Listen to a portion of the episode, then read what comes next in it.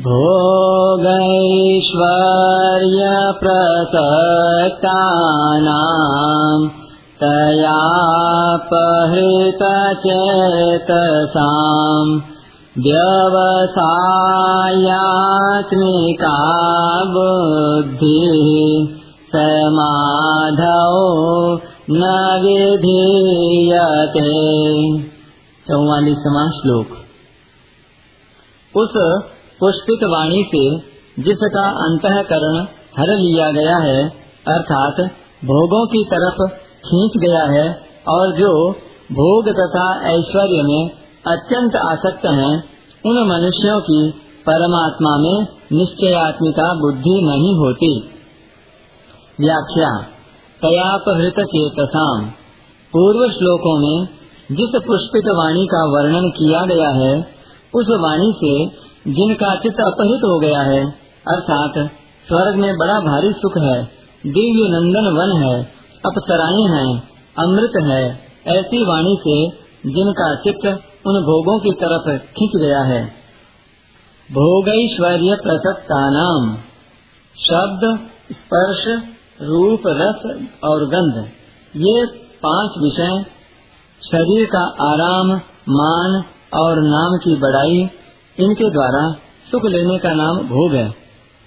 भोगों के लिए पदार्थ, रुपए, पैसे, मकान आदि का जो संग्रह किया जाता है, उसका नाम ऐश्वर्य है। इन भोग और ऐश्वर्य में जिनकी आसक्ति है, प्रियता है, खिंचाव है, अर्थात इनमें जिनकी महत्व बुद्धि है, उनको भोगैश्वर्य प्रसक्ता नाम कहा गया है। जो भोग और ऐश्वर्य में ही लगे रहते हैं, वे आसुरी संपत्ति वाले होते हैं। कारण कि असु नाम प्राणों का है, और उन प्राणों को जो बनाए रखना चाहते हैं, उन प्राण पोषण परायण लोगों का नाम असुर है। वे शरीर की प्रधानता को लेकर यहाँ के अथवा स्वर्ग के भोग भोगना चाहते हैं।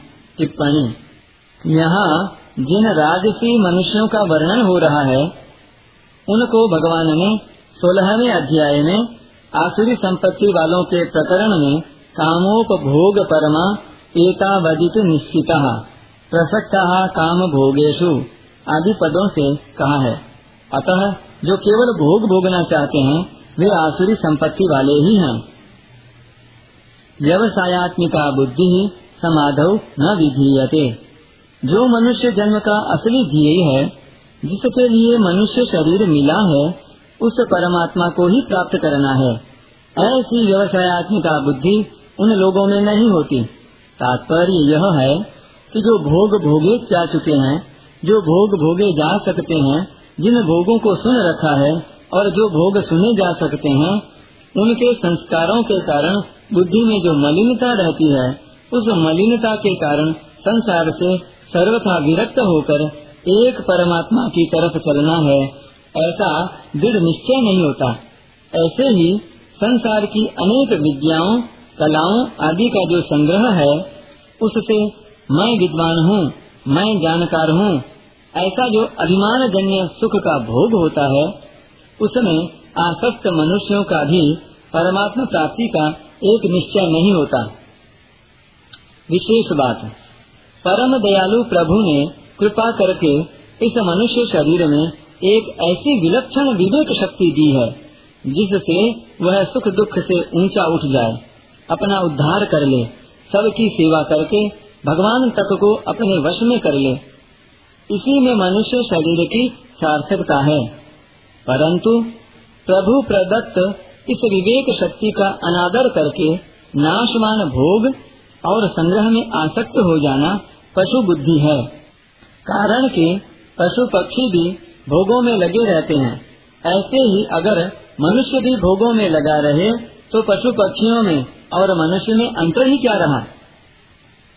पशु पक्षी तो भोग योनि है, अतः उनके सामने कर्तव्य का प्रश्न ही नहीं है। परंतु मनुष्य जन्म तो केवल अपने कर्तव्य का पालन करके अपना उद्धार करने के लिए ही मिला है।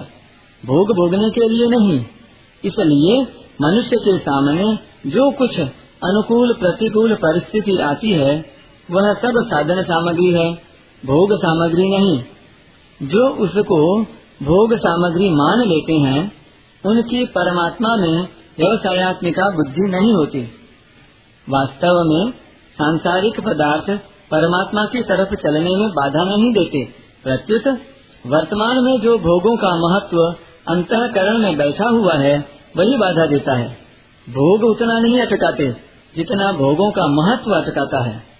अटकाने में अपनी रुचि नियत की प्रधानता है। भोग और संग्रह की रुचि को रखते हुए कोई परमात्मा को प्राप्त करना चाहे तो परमात्मा की प्राप्ति तो दूर रही, उनकी प्राप्ति का एक निश्चय भी नहीं हो सकता।